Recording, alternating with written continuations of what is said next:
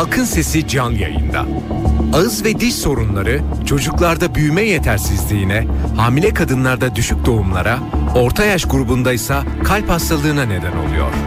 Bugün Halkın Sesi'nde ağız ve diş sağlığı konuşuluyor. Görüşleriniz ve sorularınız için NTV Radyo Halkın Sesi telefon numarası 0212 335 47 20. Elektronik posta adresi halkinsesi@ntv.com.tr.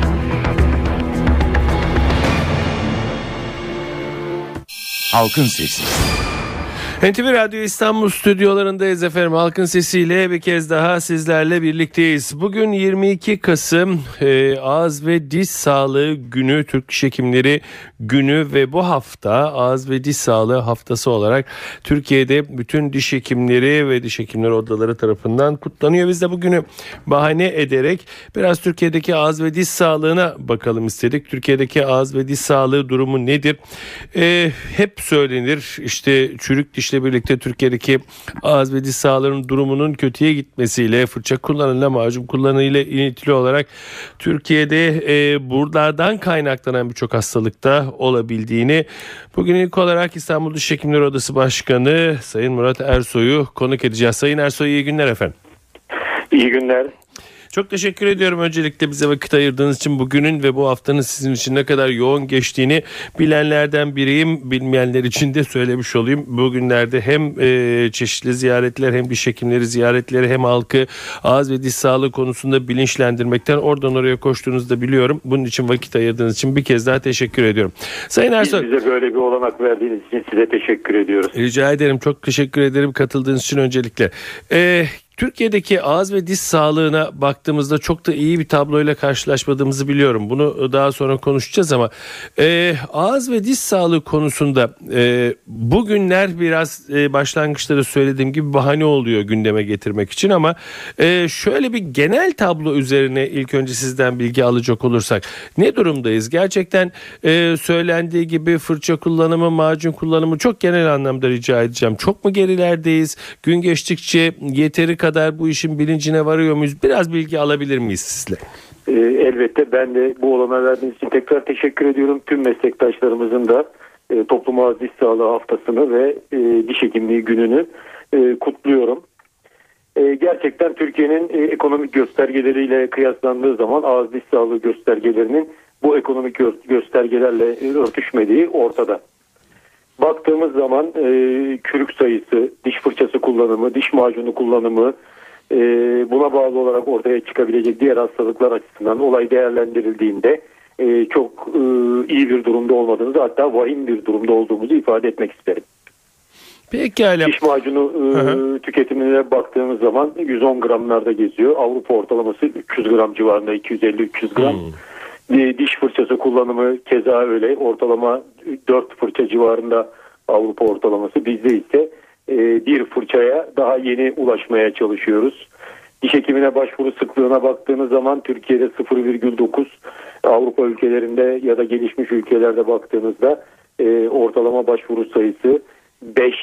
E, çürük indekslerine baktığınız zaman e, Türkiye'de gerçekten toplumun ağız diş sağlığı konusunda kayıp diş, çürük diş miktarlarına baktığınız zaman bunların dünya ortalamalarının ve Dünya Sağlık Örgütü'nün öngördüğü ortalamaların çok üzerinde olduğunu söylemek mümkün. Peki e, Sayın Ersoy bütün bunların nedeni e, genellikle böyle şeylerde bir, bir eksiklik varsa bu eksikliği ya ekonomik olaylarda veya kültürel olaylarda aramak lazım. E, Türkiye'de e, tablo ne sizce? Bununla ilgili bir çalışma var mı? Yani diş hekimine bu kadar az gitme, bu kadar az diş fırçalama, ağız ve diş sağlığına bu kadar az önem vermenin altında yatan nedenler ekonomik mi yoksa kültürel mi? Ne dersiniz? Hepsini bir araya koymak gerekir diye düşünüyorum. Hı hı. Yani kültürel e, kökenleri de var bunun. E, diğer taraftan ekonomik kökenleri de var.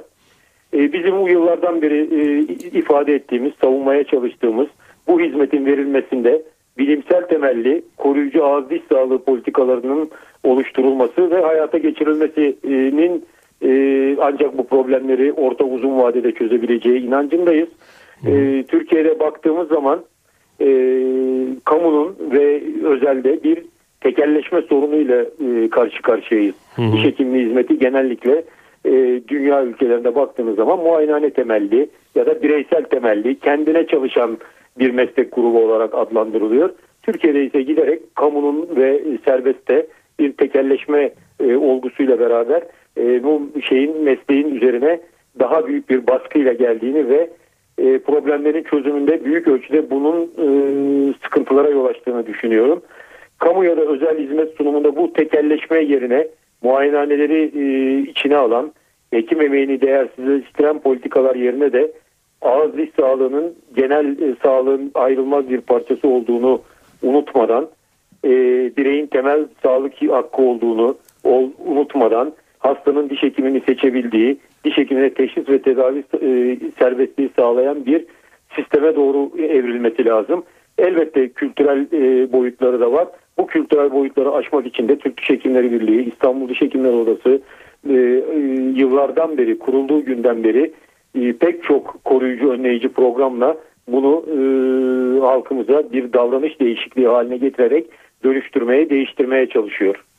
Peki e, genellikle e, sigorta kavramlarına baktığımızda e, sigortalar hemen hemen sağlık sigortaları hemen hemen her şeyi içine dahil eder de pek diş konusunu dahil etmek konusunda imtina ederler eski deyimiyle benim gibi eskilerin deyimiyle. Bunu neye bağlıyorsunuz efendim? Şimdi e, tabii bunun çok sağlam e, bir temeli ve gerekçesi yok. E, bir takım şeyler ifade ediliyor işte e, bu faturaların faturalandırma hı hı. konusunda yaşanan sıkıntılar ama bunların gerçekliğinin olmadığını düşünüyorum. E, kamu sigortacılığında da diş hekimliği e, yani sosyal güvenlik kurumundan söz ediyorum. E, burada da diş hekimlerinin emeği değerlendirilmiyor. 15 bin diş hekimi muayenehanelerde toplumun kılcal damarlarına kadar yayılmış bir sistem var. Ama bu toplumun kılcal damarlarına kadar yayılmış e, meslektaşlarımızdan yararlanmak üzere yararlanmak yerine kamu sigortacılığı sadece bu hizmeti kamu eliyle vermeye çalışıyor. Hmm. Biz kamunun hizmet birimi açmasına karşı değiliz. Kamu hizmet birimleri açabilir. Ama bunu insan gücü planlaması ve coğrafi dağılım temelinde yapması gerekir diye düşünüyoruz. E, zira serbest çalışan meslektaşlarımız e, toplumun kılcal damarlarına kadar yayılmış durumdalar ve bu hizmeti çok rahatlıkla e, toplumun ayağına kadar götürebilecek durumdalar. Teknik donanım açısından da kamu kurumlarından hiçbir farkları yok.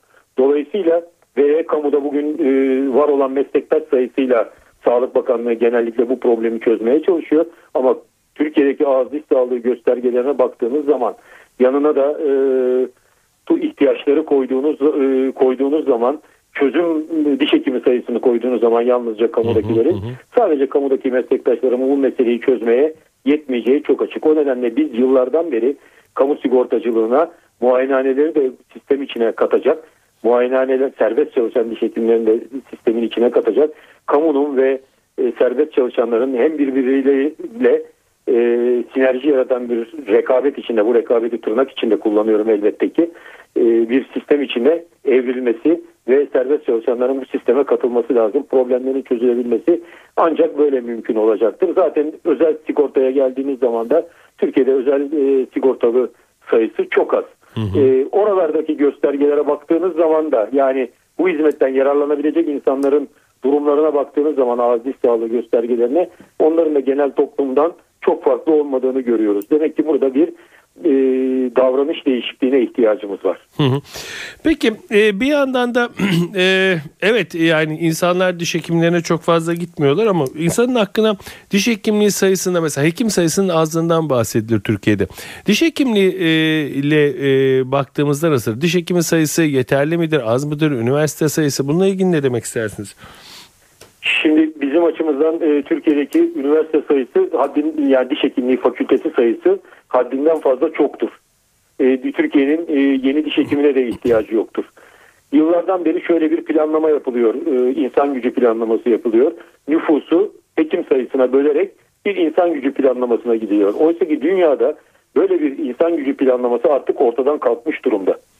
Yıllık nüfus artışı, koruyucu hizmetlerin yaygınlığı ve etkinliği, ağız dil sağlığı kültürü ve alışkanlıkları, eğitim, uzmanlık, istihdam, coğrafi dağılım, orta ve uzun vadeli sağlık hedefleri gibi pek çok e, faktör bir araya getirerek bir insan gücü planlaması yapılıyor. Türkiye'de e, nüfusa bile bölseniz 74 milyon bir nüfusu e, var olan 20 bin civarındaki diş hekimine böldüğünüz zaman 3500 kişiye yaklaşık bir diş hekimi düşüyor. Bu sayının Türkiye'deki başvuru sıklığı, e, hekime gitme alışkanlığı ve diğer biraz önce saydığım şeyler göz önüne alındığında e, hiç de az olmadığını söylemek mümkün. Önemli olan bunların bir entegrasyon, entegre sistem içinde birlikte kullanılabilmeleri. Öte yandan e, 2002 yılında 15 olan fakülte sayısı bugün 45'e çıkmış durumda. Hmm. Bundan be, e, nüfus artışı son 5 yıla baktığınız zaman Türkiye'de toplam %7 civarında 5 yılın toplamı. Diş hekimi artış sayısına baktığı zaman %200. Yani böylesine de bir tersine e, diş hekimi sayısında inanılmaz bir artış var. Bu artışı e, da gördüğünüz zaman, diş hekimine başvuru sıklığını da gördüğünüz zaman e, bu meslektaşlarımızın e, ya ucuz iş gücü olarak kullanılacağı ya da işsiz diş hekimlerinin piyasaya e, çıkartılacağı sonucuna varıyoruz biz. Peki Sayın Ersoy bir de e, genellikle serbest meslekler için uygulanan bir asgari ücret politikası vardır. E, bizi izleyen ama bu konuya yabancı olanlar için şunu hatırlatmak isterim. Genellik işte avukatlar, hekimler, diş hekimleri bunlar için bir bakanlık tarafından saptanan asgari ücret tarifesi vardır. Bunun altında çalışmak, bunun altında ücret almak ve fatura kesmek yasaktır. Bunun üzeri serbesttir.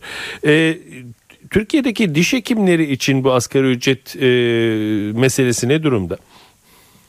Türkiye'deki çok e, bizim açımızdan önemli bir konuya değiniriz. E, giderek meslek odalarının, meslek birliklerinin yetkilerinin kısıtlandığı e, bir dönemden geçiyoruz. Asgari ücret tarifesi dediğimiz tarife hekim emeğinin değerlendirildiği, hizmetin belli bir kalitede verildiği, bütün bunların toplamından ortaya çıkan, hekimin yaşam standartlarını içine alan bir maliyet analizinin sonucunda ortaya çıkıyor. Biz 2002 yılında başladığımız bir çalışma sonucunda Türkiye'deki diş hekimliği hizmetlerinin maliyetlerini çıkartmış durumdayız. Bu maliyetlere bağlı olarak da bir fiyatlandırmaya gittik. Hekim emeğinin değerlenmesi dediğim gibi hizmetin asgari niteliklerinin e, korunması, kaliteli bir hizmet verilebilmesi açısından bir asgari fiyat olması gerektiğine mutlak inanıyoruz. Hı hı. Ancak e, bu ve uyulması gerekli bir tarifeydi bu geçtiğimiz yıllarda. Ancak son 663 sayılı e, kanun hükmündeki kararname ile e, Türk Diş Hekimleri Birliği'nin e, hazırladığı, Sağlık Bakanlığı'nın onaylayarak resmi gazetede yayınladığı e, resmi asgari ücret tarifemizi rehber tarifi haline getirdiler. Bizim bu buradan çıkarttığımız sonuç artık bu alanda bir e, standart hizmet, hizmet kalitesinin dikkate alınması çok da önemsenmiyor. Artı hekim emeğinin de değersizleştirildiği bir noktaya doğru bu sürecin evrileceğini düşünüyoruz. Oysa ki asgari ücret e, sadece hekimin emeğini korumak amaçlı yapılmış bir şey değildir. Sunulan hizmetin kalitesinin e, ve standartlarının belirlenmesi açısından da çok önemli bir e, faktördür diye düşünüyoruz. Peki e, muayenehaneleri e, konuşalım. Bir kenara bırakıyorum şimdilik ama ağız ve diş sağlığı merkezleri açılıyor. E, kamudan e, diş hekimliği hizmeti verilebilmek için. E, ne diyorsunuz? Sadece e, ağız ve diş sağlığı merkezleriyle halka bu hizmetin verilebilmesi olası mıdır? Sayı olarak, hekim olarak, olanak, olanak olarak? E, bu da bizim açımızdan çok önemli bir sorun. Türkiye'de ciddi bir e, kamuda tekelleşme e, olgusu söz konusu kamu sürekli olarak diş sağlığı hizmeti veren yerler açıyor. Biz kamunun e, tekrar söylüyorum hizmet birimleri açmasına hiçbir şekilde karşı çıkmıyorduk. Ancak bu hizmet birimlerinin coğrafi dağılım ve insan gücü planlaması çerçevesinde yapılması gerektiğine e, inanıyoruz.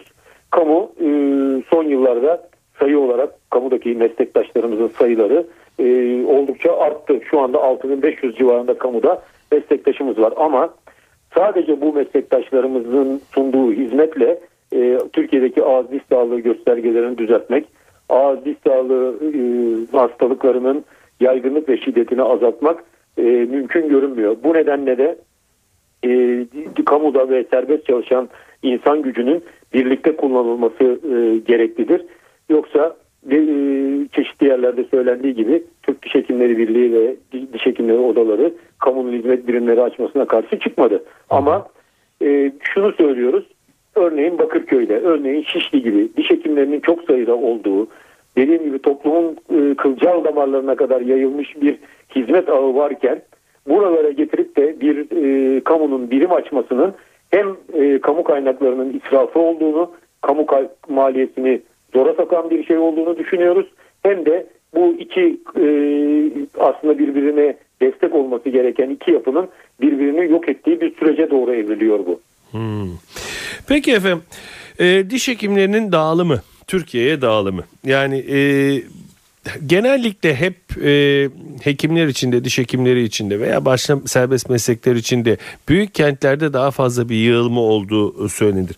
Diş hekimleri dağılımı Türkiye'de nasıldır e, ve e, bunun eşit olabilmesi için ne yapılması gerek? Tabii eşit olmaz ama mümkün olduğunca diş hekimin olmadığı yere diş hekimi e, göndermenin yolu nereden geçer? Ee, burada bir takım zorlayıcı dünyada uygulanan bir takım e, faktörler var. Örneğin e, çeşitli dünya ülkelerinde kamunun hizmet satın alması yani e, insanların e, serbest muayenehanelere gidebilmesi, ağız ve diş sağlıklarıyla ilgili sorunlarını burada çözdürmeleri konusu çözdürmeleriyle ilgili bir takım e, sınırlamalar getiriliyor. Örneğin İstanbul'un herhangi bir ilçesinde yeterli sayıda e, bu hizmeti sunan meslektaşımız varsa bu meslektaşlarımızın dan hizmet almıyor kamu. Bunların e, var olan, uygun olan yerlere doğru yönlendirilmesi sağlanıyor. Oradaki e, bu böyle bir e, sisteme doğru gidilebilir. Artı e, meslektaşlarımızın e, bu tip bölgelere gidebilmeleri için kamunun e, buralara çeşitli e, atamalar yapması söz konusu olabilir. Meslektaşlarımızın oraya gitmeleri için de işte vergi olabilir, e, iş yeri açarken sunulabilecek bir takım imkanlar olabilir. Bu konularda desteklenmesiyle e, bu coğrafi dağılımın düzenlenmesi mümkün olabilir. Bir de son dönemde eczacılar için getirilen, eczacı dostlarımız için getirilen bir e, metre sınırlaması. Geçmişte e, bizi dinleyenlerin bir bölümü hatırlarlar. E, benzin istasyonları belli mesafelerde açılabiliyordu. Hı hı. Eczaneler belli mesafelerde açılabiliyordu. O belli mesafelerin arasına bir başka eczanenin ya da bir böyle bir yerin girmesine engel oluyordu. Böyle bir sistemle de e, problemin çözümü için e, yol alınabilir diye düşünüyoruz ama bunu e, kamunun planlayıp e, meslek odalarıyla, meslek birlikleriyle e, bir plan program çerçevesinde yapabileceğini düşünüyorum. Peki Sayın Ersoy e, son zamanlarda çokça e, gazetelerde gördüğümüz haberler ağız ve diş sağlığı ve diş hekimleriyle ilgili veya tabii halkımızı da ilgilendiren mesele muayenehanelerden hizmet alınabileceğine dair. Bir gün işte alınıyor diyor bir gün alınacak diyor.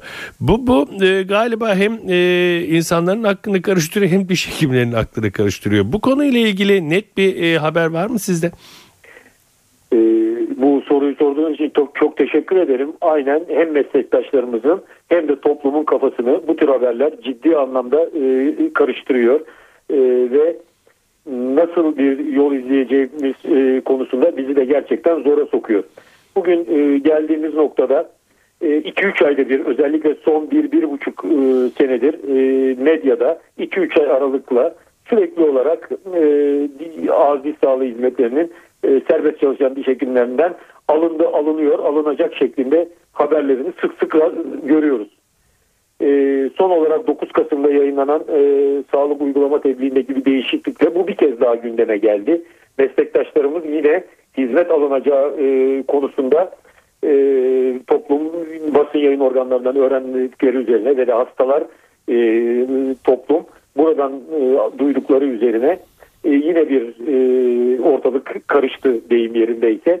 Ancak sağlık uygulama tebliğinde yapılan değişiklik, değişikliğin e, serbest muayenehanelerden ya da serbest diş hekimlerinden hizmet satın alınmasıyla ilgili hiçbir e, yenilik getirmediğini ifade etmek isterim hem meslektaşlarıma hem de topluma. Sadece ortodonti sevkleriyle ilgili bir değişiklik söz konusu.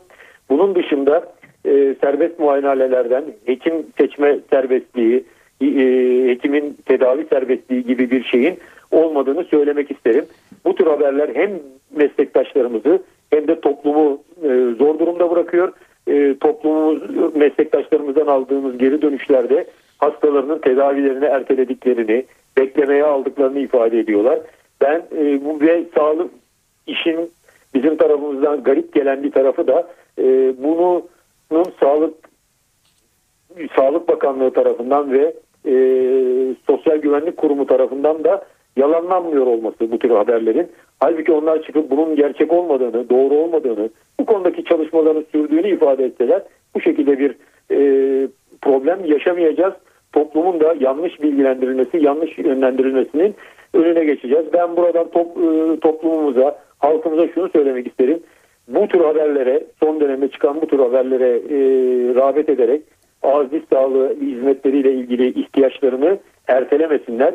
Geriye dönülmez ya da e, problemlerin çok büyüdüğü sorunlarla karşılaşabilirler. Bu e, haberlerin şu anda hiçbir gerçekliği bizim açımızdan yoktur. Peki Sayın Ersoy problemlerin büyümesi ve geriye dönülmesi hale e, gelmesi deyince e, hemen insanın aklına bir koruyucu hekimlik geliyor. E, muayenehanelerden hizmet almak almamak bu gerçekten e, yıllardır konuşulan bir olay ama e, sadece şu kadarını düşünsek yani koruyucu hekimliğe yönelik yönelik e, tedavilerin muayenehanelerden alınması ve böylece giderek ülkede daha düzenli, daha öngörülebilir, daha engellenebilir doğru bir ağız ve diş sağlığı politikasının oturtulması.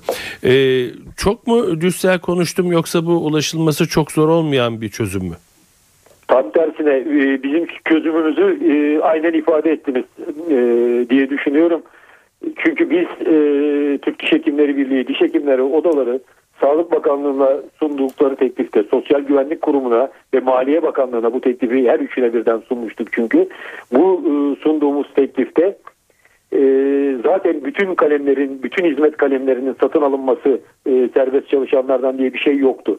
Biz daha çok koruyucu önleyici tedavileri içine alan bir paket sunmuştuk e, Sağlık Bakanlığı'na, Sosyal Güvenlik Kurumu'na ve Maliye Bakanlığı'na ve de bunun e, mutlak ve mutlak bir e, geniş kapsamlı toplumun tüm kesimlerini, kamuyu, özeli, e, sektörü içine alacak e, şekilde bir koruyucu ağız diş sağlığı eğitim programıyla da desteklenmesi gerektiğini öncelikli gruplar, öncelikli tedavileri içine alan bir teklif sunduk.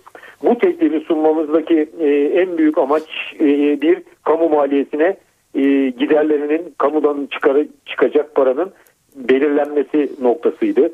Kota koymuştuk meslektaşlarımıza eşit ve adaletli bir dağılım olsun diye. Bu hizmet satın alın, bu söylediğimiz şekilde e, satın alınsaydı şayet ya da böyle bir yola gidilirse orta uzun vadede toplumda oluşacak ağız diş sağlığı göstergelerinin düzelmesiyle maliyetler devlete olan maliyetlerin çok daha düşeceğine inanıyoruz. O yüzden e, tam da sizin tanımladığınız şekilde bir hizmet alımından yanayız. Peki son olarak Sayın Ersoy e, biraz da e, e, halk cep halkın yanından bakarak bu soruyu sormak istiyorum. Ağız ve diş sağlığı hizmetleri de bir hekim hizmeti ve hekimlikte elbette ki bütün mesleklerde de olduğu gibi çok hızlı bir gelişim var.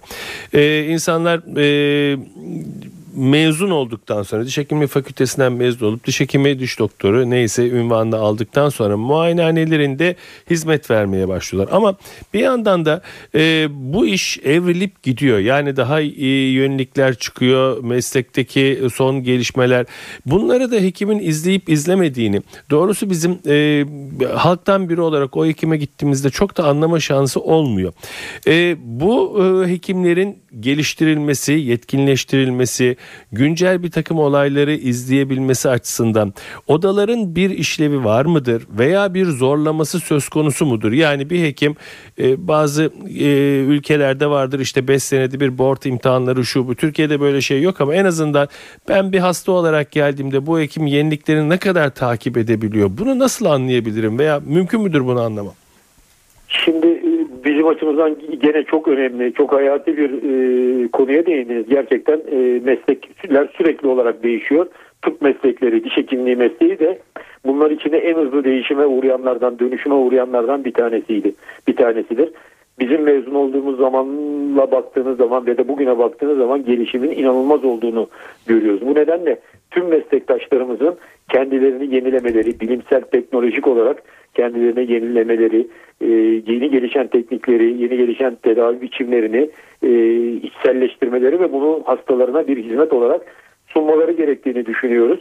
E, bu konuyla ilgili bizim sürekli diş hekimliği eğitimi dediğimiz bir e, kurulumuz var. Sürekli diş hekimi eğitimi kurulu dediğimiz ve e, odalarımızın yaptığı e, ya da diğer e, bilimsel derneklerin yapmış oldukları tüm e, bize başvurdukları takdirde Türk Diş Hekimleri Birliği'ne başvurdukları takdirde bunlar kredilendiriliyor diyor ve belli bir kredi sayısını alan meslektaşımıza bir sertifika veriliyor. E, elbette bu e, sertifik bu zorunlu bir eğitim değil. Biz Türk Diş Hekimleri Birliği, Diş Hekimleri Odaları bunların zorunlu olması gerektiğini e, yıllardan beri ifade ediyoruz ama bu konuyla ilgili bir takım yasal e, sıkıntılar yaşıyoruz. Yoksa meslektaşlarımızın e, elbette ki ilk mezun oldukları ya da mezuniyetten birkaç sonraki sonraki bilgileriyle bugünkü e, sisteme ayak uydurmaları zor. İnsanların kendilerini sürekli olarak yenilemeleri e, bu konuyla ilgili bir zorlayıcı etken olması gerektiğini düşünüyoruz. Bu muayenehanelerde bir şekilde ifade edilmek şeklinde olabilir. Bir zorunluluk şeklinde olabilir. Sertifikalandırma şeklinde olabilir. Yetkinleştirme eğitimi vererek bunun e, bir şekilde muayenehanelerde ya da tabelalarda ifade edilmesi şeklinde olabilir. Ama çok önemsediğimiz ve gerçekten e, olması gereken bir e, konu bu. Bu soru için ayrıca teşekkür ediyorum. Ben de e, vakit ayırdığınız için çok teşekkür ediyorum. E, sizin nezdinizde de bütün diş hekimlerinin diş hekimliği gününü ve diş hekimliği haftasını kutluyorum. Çok teşekkürler tekrar vakit ayırdığınız için efendim. Bu olanağı sağladığınız için biz teşekkür ediyoruz. Bir kez daha tüm meslektaşlarımızın e, diş hekimliği gününü kutluyorum. Çok teşekkür ederim. Sağ olun çok teşekkürler. Evet İstanbul Hekimleri Odası Başkanı e, Murat Ersoy ile birlikteydik. Devam ediyoruz. Bugün Türk Diş günü ve bu haftada Türk Diş Hekimleri e, haftası. Onun içinde Türkiye'deki ağız ve diş sağlığını konuşuyoruz. E, diş hekimlerini konuşuyoruz. Diş hekimlerinin sorunlarını konuşuyoruz. Halkın diş hekimleriyle ilgili olan sorunlarını konuşuyoruz ve İstanbul Diş Odası Genel Sekreteri Sayın Ayten Yıldırım'la birlikteyiz. Sayın Yıldırım iyi günler efendim. Günler. Ee, çok teşekkür ediyorum öncelikle katıldığınız için sağ olun. Efendim bu Türk Diş Hekimliği gününün e, amacı nedir? E, nereden çıkmıştır? Bu hafta niye Türk Diş Hekimliği haftasıdır? Bu haftada neler yapılır? Onunla ilgili bilgi rica edebilir miyiz sizden de? Evet. e, Türkiye'de bilimsel diş hekimliğinin kuruluşunun günüdür 22 Kasım. E, diş hekimliğinin bilimsel olarak eğitime başladığı e, sene. Bu sene 104. yılını kutluyoruz bilimsel diş hekimliğinin. 22 Kasım'da işte e, ülkemizin en eski fakültesi olan İstanbul Diş Hekimliği Fakültesi'nin kuruluş yıl dönümü. E, bir vesileyle işte bir farkındalık yaratmak üzere yani bütün günler zaten bu amaçla kurulur konuya dikkat çekmek için. E, biz de diş hekimlerine, diş hekimliğinin sorunlarına, nereye geldiğine dikkat çekmek için işte uzun yıllardır 22 Kasım'ı diş hekimliği günü olarak kutluyoruz. Peki nasıl dikkat çekiyorsunuz? Neler yapıyorsunuz bugün de bu haftada? Biraz da onunla ilgili bilgi alabilir miyiz efendim? Evet. Şimdi tabii e, ağız diş sağlığı hizmetleri muayenehanelerde veriliyor, hastanelerde veriyor, ağız diş sağlığı merkezlerinde veriliyor. Bunların dışında bu, bu haftada önemli olan bir farkındalık yaratmak, ağız ve diş sağlığının önemini halka anlatmak. E, bu konuda e, bunun genel sağlıkla e, çok ilişkili olduğunu, ağız ve diş sağlığının bozulmasının genel sağlığın bozulması anlamına geleceğini, bu konuda farkındalık yaratmak için bir dizi çalışmalar yapıyoruz. E, toplantılar yapıyoruz ve iki yıldır yaptığımız önemli bir çalışma var. E, İstanbul'un belli bölge, bölgelerinde, meydanlarda çadırlar kuruyoruz. Bu çadırlarda e, halka, öğrencilere, gelenlere ağız diş sağlığı bakımını anlatıyoruz. Neler yapması gerektiğini, nasıl diş fırçalaması gerektiğini anlatıyoruz. E, sponsorumuz olan özellikle bu sene sponsorumuz olan Colgate aracılığıyla diş macunu, diş fırçaları dağıtıyoruz. Ve e, bu bilincin bir seviyeye gelmesine çalışıyoruz açıkçası. Hı hı. Ee, bu çadır meselesi gerçekten ilginç. Bu çadırları e, halk mı ziyaret ediyor? Onlarla ne konuşuyorsunuz? Nasıl yapıyorsunuz? Ee, Valla geçen sene e, bir el yordamıyla hani böyle bir şey yapsak ne olur diye başladık ama gerçekten çok yoğun ilgi vardı. Ee, çok e, bu senede e, e, şöyle söyleyeyim e, Maltepe'de Maltepe Meydanı'nda Ataşehir'de e, e, Meydanı'nda Zeytinburnu'nda e, istasyon meydanında, Bakırköy'de de İncirli metro çıkışında hı. e, çok kocaman, büyük, herkesin görebileceği çadırlarımız var. Herkesi bekliyoruz. Burada gönüllü diş hekimleri görev yapıyor. E, ve diş hekimliği öğrencileri, fakültelerimizin öğrencileri. E, burada amaç dediğim gibi hem koruyucu ağız diş sağlığı eğitimi vermek hem hekimlerin ve diş hekimliği öğrencilerinin e, halkla karşılaşmasını sağlamak. E, işte bir nebze de hani bir diş fırçası, diş macunu vererek e, hiç bunu kullanmamış, almamış kişilerin buna bir adım atmasını sağlamaya çalışıyoruz. Çok e, renkli oluyor. E, bugün ilk defa çadırlarımızı kurduk. Yağmur nedeniyle biraz sıkıntılı oldu ama kurduk ve cumartesi akşamına kadar e, bu söylediğim yerlerde bu çalışmalara devam ediyor meslektaşlarımız. Ben tüm halkımızı bu çadırları ziyaret etmeye davet ediyorum. Peki. Sayın Yıldırım çok teşekkür ediyorum bizimle birlikte olduğunuz için. Sağ olun efendim. Ve kolaylıklar Peki. diliyorum bu haftada. Teşekkür ediyorum. İyi günler Hoşça efendim. Evet İstanbul Diş Hekimleri Odası Genel Sekreteri Sayın Ayten Yıldırım'la birlikteydik. Kalan dakikalarımızı dinleyici görüşleriyle değerlendirelim. Telefonlarımızı hatırlatalım ve dinleyici görüşlerine geçelim. Görüşleriniz ve sorularınız için NTV Radyo Halkın Sesi telefon numarası 0212 335 4720. Elektronik posta adresimiz ise halkinsesi@ntv.com.tr. Halkın Sesi. NTV Radyo İstanbul stüdyolarındayız. Halkın Sesi'nin son dönem içindeyiz. Ağız ve diş sağlığı haftasını, ağız ve diş sağlığı gününü konuşuyoruz. Dinleyici görüşleriyle devam ediyoruz. Alo, Merhabalar. merhaba.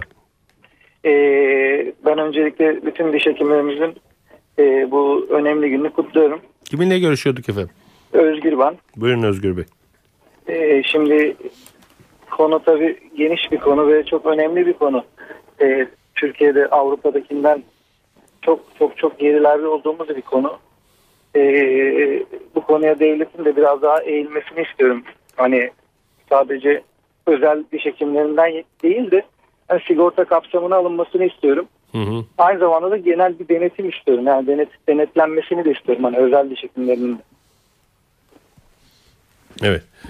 Peki çok teşekkür ederim Özgür Bey. Alo, Alo. buyurun efendim. E, Sedat Bey iyi akşamlar. İyi akşamlar buyurun. E, ben Ali Osman Demir Bursa'dan. Buyurun efendim. E, benim bir sorum olacak da şimdi bu ortadan bir konusunda şimdi ben asgari ücretle geçinen bir e, babayım. Hı hı.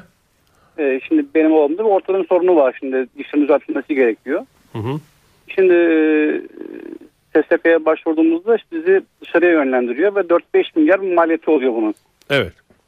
E, tabii biz bunu ödeyecek gücümüz yok. Yani takslendirmeye gidiyor. Yalnız e, takslendirmesi de 5-600 milyonu buluyor. Zaten benim gücüm o kadar. Hı hı. E, bu nasıl olacak? Yani bunun hakkında ben bir e, Ağız ve sağlığı istiyorum da. merkezlerinde yapmıyorlar mı efendim onu?